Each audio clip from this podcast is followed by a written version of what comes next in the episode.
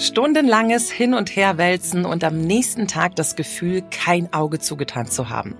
Wer schlecht schläft, leidet meist sehr darunter. Vermeintlich schlechter Schlaf ist bei uns auch keine Seltenheit.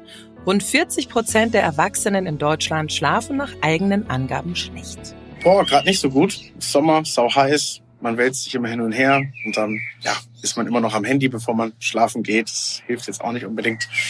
Ja, und dann Kopf voll, viele Gedanken. Man kennt's. Ja, also letzte Nacht habe ich überhaupt nicht gut geschlafen. Ich fühle mich heute sehr gerädert, habe mich verlegen und konnte auch nicht mehr einschlafen, als ich aufgewacht bin. Besser schlafen. Mit Bettenried gut einschlafen und erholt aufwachen. Ja, Sie haben es gerade gehört. Viele von uns schlafen oft einfach schlecht oder haben zumindest das Gefühl, schlecht geschlafen zu haben. Da müssen wir unbedingt was dagegen tun. Ich bin Dani Heiß. Schön, dass Sie dabei sind zu unserer neuen Folge Augen zu und Schlaf. Unser heutiger Gast ist Dieter Bednarz, vielen als ehemaliger politischer Redakteur für den Spiegel bekannt, wo er über 30 Jahre lang tätig war. In seinem neuesten Buch Augen zu und Schlaf, das 2021 veröffentlicht wurde, nimmt er uns mit auf eine Reise zu den Menschen, die ihr Leben der Suche nach Antworten auf die vielen Fragen rund um den Mythos Schlaf gewidmet haben. Dieter Bednarz hat es geschafft, vom bekennenden Bettflüchtigen zu einem besseren Schläfer zu werden. Und da hoffen wir natürlich heute auf viele Tipps, wie wir alle wieder zu einer erholsamen Nachtruhe finden können. Herzlich willkommen, Dieter Bednarz. Ja, ich grüße Sie ganz herzlich. Grüße nach München. Ich denke mir, meine erste Frage haben Sie sicherlich schon äh, sehr, sehr oft beantworten müssen. Die erste für heute. Wie gut war Ihre letzte Nacht? Wie gut haben Sie geschlafen? Ja, die Frage habe ich öfter gehört, aber sie wird immer anders beantwortet. Heute zum Beispiel habe ich gar nicht so gut geschlafen, bin aber trotzdem eigentlich ganz frohen Mutes in den Tag gestartet und warum habe ich nicht so gut geschlafen? Na, wir sind um zehn zu Bette gegangen, meine liebe Frau, die Esther und ich. So kurz vor elf sollte ich ungefähr eingeschlafen sein. Wir haben vorher noch ein bisschen geklönt und gesprochen über dies und das, wenn mhm. man so drei pubertierende Töchter hat. Und ähm, dann bin ich um kurz vor drei aufgewacht, habe nochmal geschaut, ob im Bad auch wirklich das Licht aus ist. Und danach bin ich nicht wieder richtig in den Schlaf reingekommen. Das liegt zum einen daran, dass ich auf die Couch gegangen bin, um meiner Frau das gute Weiterschlafen und Durchschlafen zu erlauben und nicht darum zu rumpeln. Das liegt zum anderen daran, dass ich so ein bisschen den Wecker gefürchtet hat, den meine liebe Frau auf fünf Uhr gestellt hat, weil sie schwimmen gehen wollte. Oh. Und dann sagt meine innere Uhr so ein bisschen, oh, oh, oh, jetzt haben wir drei, Viertel nach drei, zwanzig nach drei. Um fünf geht es das Wecker. Also wenn du eine Chance hast, wieder einzuschlafen, dann geh besser auf die Couch, um dem Wecker auszuweichen, was ich dann eben auch getan habe. Und die ersten Minuten waren ganz prima und ich sagte mir, ach, alles ist gut und du wirst jetzt wieder einschlummern, du störst keinen, keiner stört dich, kein blöder Wecker nachher um fünf. Und dann kamen die Gedanken an unsere Ruine, die wir uns vor zweieinhalb Jahren gekauft haben, um die Regenrinnen, die da noch neu gelegt Ui. werden müssen, um den Wasseranschluss. Und da wusste ich, Dieter, Dieter, vergiss es. Die, diese nächsten zwei Stunden gehören den Regenrinnen, den Fallrohren, gehören dem Schmutzwasser- und Brauchwasseranschluss. Und deshalb habe ich mich gar nicht geärgert. Und äh, als meine Frau um fünf Uhr aufgestanden ist, habe ich mir nochmal ins große Bett gelegt, ein bisschen ausgestreckt und bin dann um Viertel vor sechs aufgestanden und gesagt, nicht ärgern, Dieter, du wusstest genau, was kam.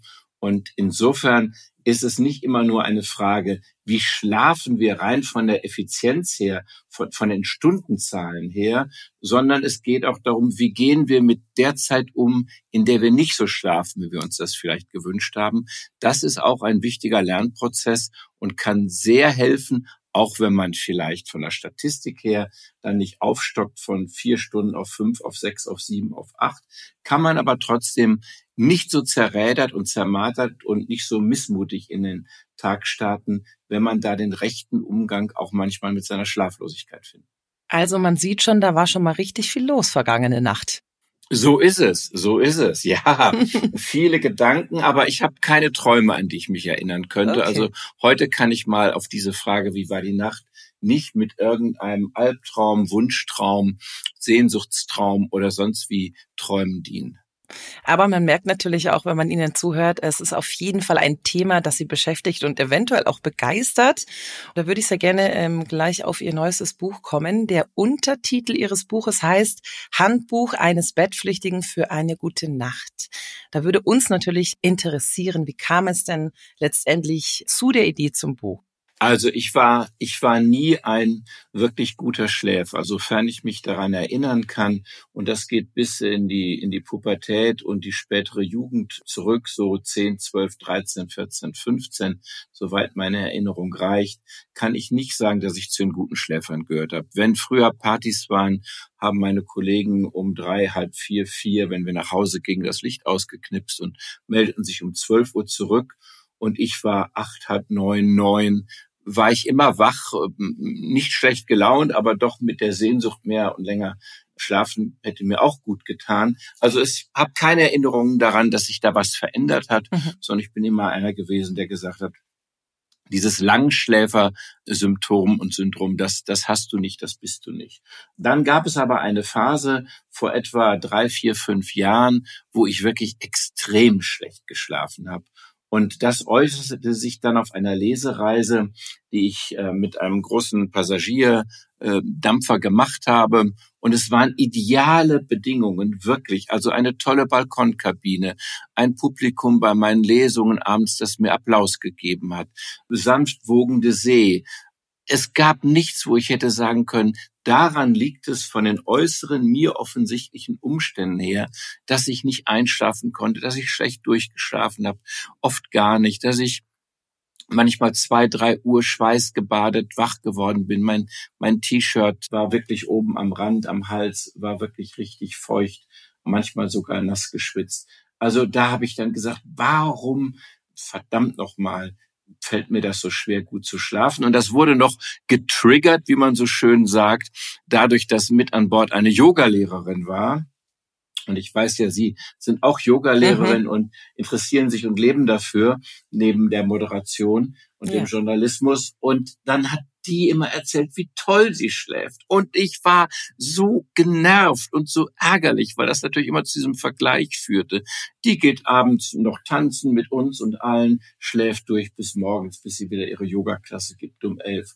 Die geht abends um acht ins Bett und schläft auch durch bis morgens um acht, halb neun. Und die war immer ausgeruht und frisch und ich war völlig zermartert. Und dann habe ich das erzählt im Kreise der Künstler und, und Gäste an Bord und dann kriegte ich die allerverrücktesten Tipps. Also welche Pülverchen ich nehmen müsste, bis hin zu, wir haben da so ein Kraut, das wir heimlich anbauen, daraus backen wir Plätzchen. Und wenn du die isst, Dieter, dann wirst du nicht nur einen schönen Abend haben, sondern wunderbar schlafen. Also da habe ich gedacht, das ist so ein Thema, dass so viele so schlecht schlafen, so viele Menschen sich damit beschäftigen. Und dann sagte der Berlin Verlag Mensch Betten, als das über das Thema Älterwerden schon so persönlich geschrieben und trotzdem mhm. ganz hilfreich für die Leser, mach das doch noch mal mit dem Thema Schlaf. So ist es zum Buch gekommen. Ich kann mir vorstellen, dass bis zu diesem Buch sehr viele Menschen auf ihrem Weg sie noch begleitet haben, um das Ganze zu vervollständigen. Vielleicht auch Schlafexperten, Mediziner. Ich meine, dass sie auch im Vorhinein ja erstmal noch auf Ursachenforschung gegangen sind, warum sie denn eigentlich so schlecht schlafen. Was waren denn da die Gründe letztendlich? Ja, also ich glaube, das muss man vielleicht erklären, diese erzählenden Sachbücher, die ich schreibe zum Thema Alter zum Beispiel oder jetzt zum Thema Schlaf oder demnächst zum allgemeinen Thema Gesundheit. Das sind Bücher, in denen ich zwar sozusagen der Protagonist bin, weil ich die Fragen stelle und mich hinbegebe zu den führenden Wissenschaftlern, aber es sind keine Bücher über mich, sondern ich scheine da nur ab und zu auf und mhm. schimmer da auf als der Fragesteller für die Leser. Und so bin ich also zu den entscheidenden Professoren und Schlafforschern gegangen, zum Beispiel zu dem Professor Philipp Osten am UKE hier in Hamburg, am Universitätsklinikum Eppendorf, der einer der führenden Medizinhistoriker ist und der erzählt hat, welche Bedeutung der Schlaf seit Jahrtausenden für uns Menschen hat. Also die Bedeutung des Schlafes ist mir dadurch sehr bewusst geworden. Dann war ich bei Professor Ingo Vize an der Charité. Der ist wirklich sehr bekannt, weil er ganz oft in Fernsehsendungen angefragt wird als Experte. Der hat untersucht, warum wir so eine übermüdete Bevölkerung sind und kämpft mit einer eigenen Stiftung für besseren Schlaf. Ganz begeistert war ich von dem Professor Rönneberg aus München, den Sie vielleicht als Münchnerin kennen.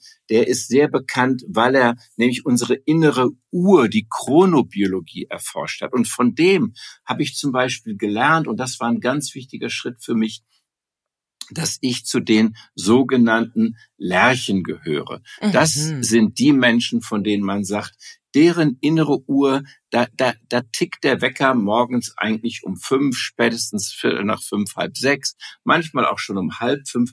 Deren innere Uhr, deren Chronobiologie ist auf dieses frühe Aufstehen sozusagen geeicht.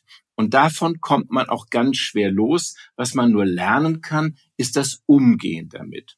Und dann gibt es neben den Lerchen auch die Eulen. Und das sind diejenigen, die dann abends erst richtig munter werden, die dann ihre besten Bücher von abends acht bis Mitternacht schreiben oder noch später.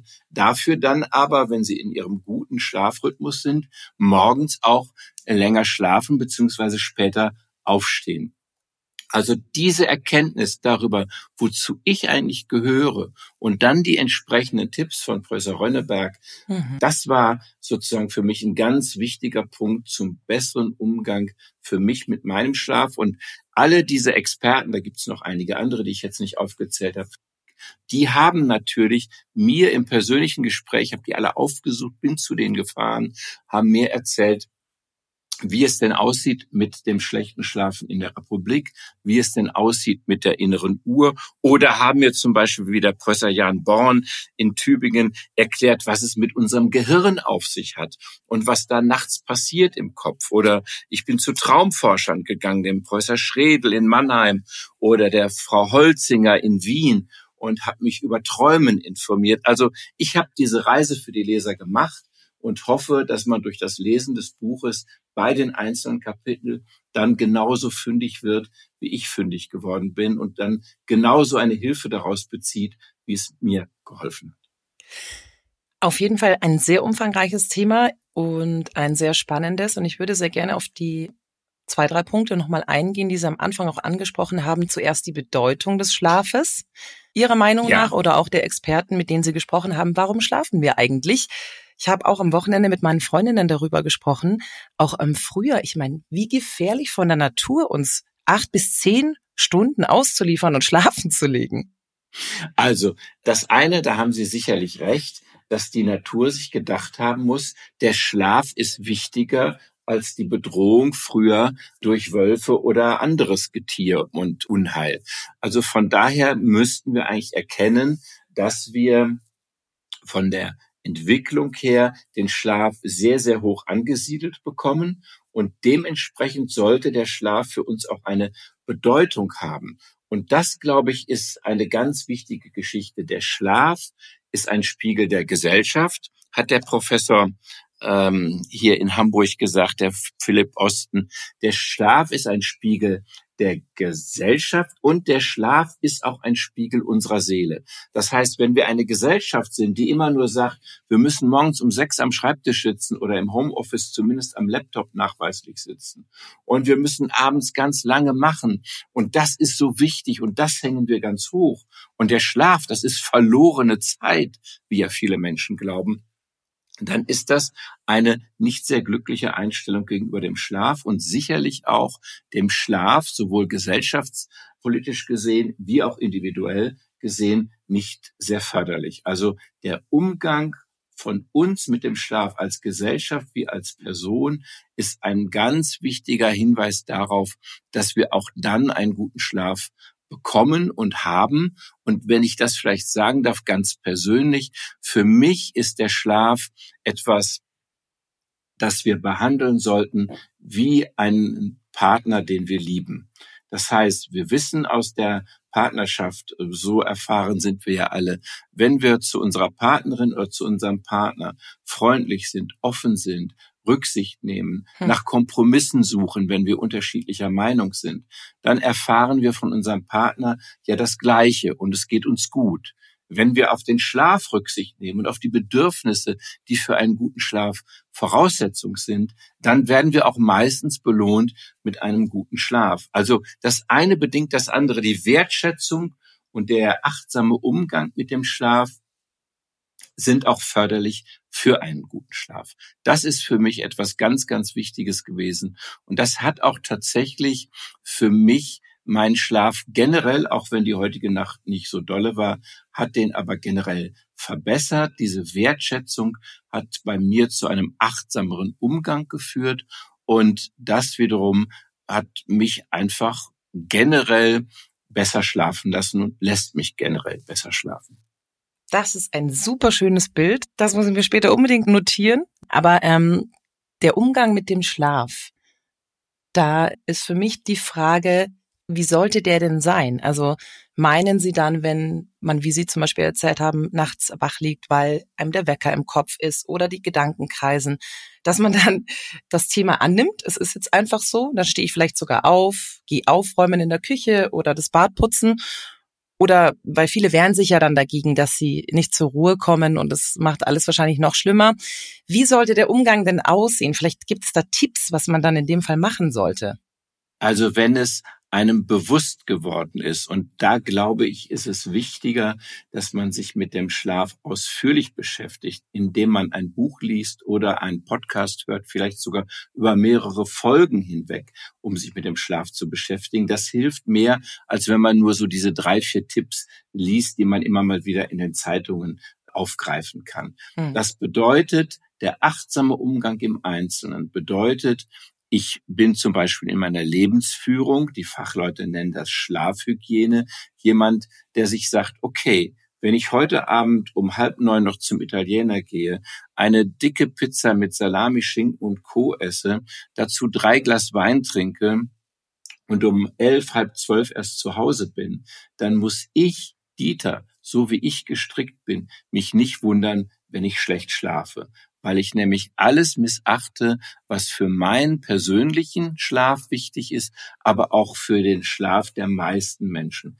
Kein zu spätes Essen, nicht zu schwer essen, Alkohol meiden oder es wirklich auf das eine kleine Gläschen Wein beschränken. Wenn man den Rhythmus hat, dass man die Lerche ist, auch zu gucken, dass man abends um zehn im Bett ist und auch wirklich das Äuglein zumacht und sich nicht in die Nacht reinstürzt und dann um eins ins Bett geht, weil die Lerche weiß, die innere Uhr wird sie unerbittlich um fünf oder so vielleicht spätestens nach fünf, unabhängig ob da Wecker und Termine sind, wird sie rausreißen. Das ist also die Achtsamkeit im Schlaf und mit dem Schlaf, im Umgang mit dem Schlaf. Dann ist es sicherlich ganz wichtig, bei der Chronobiologie herauszufinden, was für ein Typ man ist und entsprechend auf sich und diesen Typus Rücksicht zu nehmen. Und dann kommt noch der dritte Faktor zu, Schlaf als Spiegel der Seele, der individuellen Seele. Da geht es darum, dass man auch wirklich das Loslassen übt, indem man sagt, Dieter, du hast jetzt genug getan. Du hast dich auch für dieses Podcast gut genug vorbereitet. Du hast alle anderen Hausaufgaben gemacht. Nun lass mal gut sein. Und da gibt es sicherlich Menschen, die eine eine ganz große Gabe mitbekommen haben, sich das selber zu sagen. Und andere wie ich, die müssen sich das hart erarbeiten, dieses Loslassen können, dieses Runterkommen, dieses Abschalten. Und wenn es dann nicht geht, ist der letzte Punkt ganz wichtig, es dann auch anzunehmen. Und so wie ich heute Morgen dann um halb vier, viertel vor vier, vier zu sagen, Dieter, das wird heute nichts mehr liest du noch ein paar Sachen, die du lesen wolltest, legst dich ein bisschen bequem hin, freust dich, dass du ausspannen kannst und dass dich sonst nichts drückt. Und dann ist das eben halt so. Und das ist auch etwas ganz Wichtiges, das Annehmen der Gegebenheiten und sich nicht unter Druck setzen und noch nervöser machen. Oh Gott, die Uhr tickt, die Uhr tickt. Ich schlaf immer noch nicht, ich schlaf immer noch nicht. Ich muss doch endlich schlafen. Verdammt noch mal, schlaf, wo bleibst du? Mhm. Welche Erkenntnis, die Sie uns auch in Ihrem Buch Augen zu und Schlaf zusammengefasst haben, ist denn für Sie die aller, allerwichtigste? Gibt es da noch eine, die ja, besonders glaube, herauszuheben ist? Ja, ich finde es ganz wichtig, dass Sie das nochmal fragen. Und ich glaube, was ich vorhin schon angedeutet habe und beschrieben habe, ist wirklich die für mich wichtigste Erkenntnis. Der Schlaf ist der Spiegel der Seele. Und da ist es für uns wichtig, den Schlaf auch als Indikator zu nehmen, dass vielleicht mit unserer Seele was nicht stimmt, was wir gar nicht auf den ersten Blick sehen, was uns gar nicht auf den ersten Blick bewusst ist. Denn viele Menschen wundern sich, warum sie schlecht schlafen. Und wenn man dann mit ihnen in der Therapie spricht, und das sage ich jetzt als, als Heilpraktiker für Psychotherapie, dann merkt man in den Gesprächen, ja, der Schlaf zeigt nur an, dass an anderer Stelle etwas nicht stimmt, was den Menschen gar nicht bewusst ist. Also bitte nicht ignorieren, wenn sie schlecht schlafen, sondern abklären mit der Fachmedizin, nicht nur mit dem Hausarzt, sondern auch wirklich den Gang ins Schlaflabor nicht scheuen, weil es manchmal ganz wichtig ist, dass wirklich medizinische, körperliche Faktoren abgeklärt werden, bevor man dann vielleicht auf die seelischen Faktoren eingeht. Herr Bietnatz, würden Sie sagen, Sie schlafen heute besser als früher oder anders? Nein, ich glaube, ich schlafe generell besser als früher. Ich schlafe auch anders von, von dem Rhythmus her, auf den ich mehr achte, von der Schlafhygiene, also der Lebensführung, wo ich mehr drauf achte, wo ich bewusster damit umgehe. Und ich scheue mich immer so ein bisschen bei dem besser zu sagen, ja, besser, mhm. weil diese Benotung des Schlafes, die macht auch vieles kaputt, weil wir in so einer Leistungsgesellschaft leben, wo selbst der Schlaf ja inzwischen durch Apps und Co. vermessen wird, wo, wo das Netz wimmelt von äh, Schlafeffizienzberatern, die sie da noch besser trimmen wollen. Ich halte das nicht für so glücklich.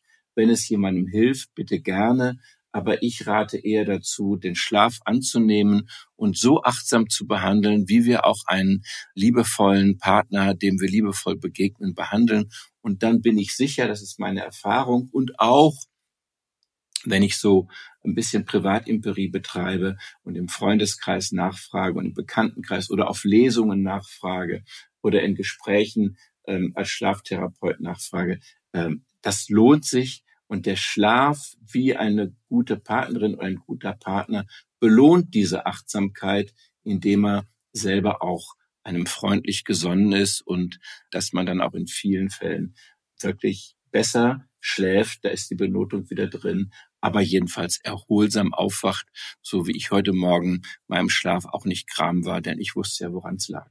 Wenn ich Ihnen so zuhöre, dann bin ich auch gleich ganz entspannt. ja.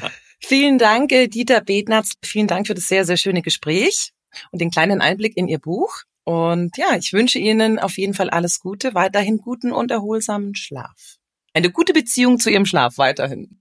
Vielen Dank, Frau Heiß. Das war ein schönes Gespräch. Dankeschön, Herr München. Wir hoffen, dass auch Sie unsere Folge heute inspiriert hat, sich wieder etwas intensiver mit dem eigenen Schlaf auseinanderzusetzen, um endlich wieder besser schlafen zu können. Den Link zum Buch Augen zu und Schlaf finden Sie wie immer in unseren Show Notes. Vielen Dank, dass Sie mit dabei waren. Bis zum nächsten Mal. Und je nachdem, wie viel Uhr es ist, auf jeden Fall eine gute Nacht und schlafen Sie gut. Besser schlafen. Das war der Podcast Expertentalk von Bettenried. Rund um guten Schlaf.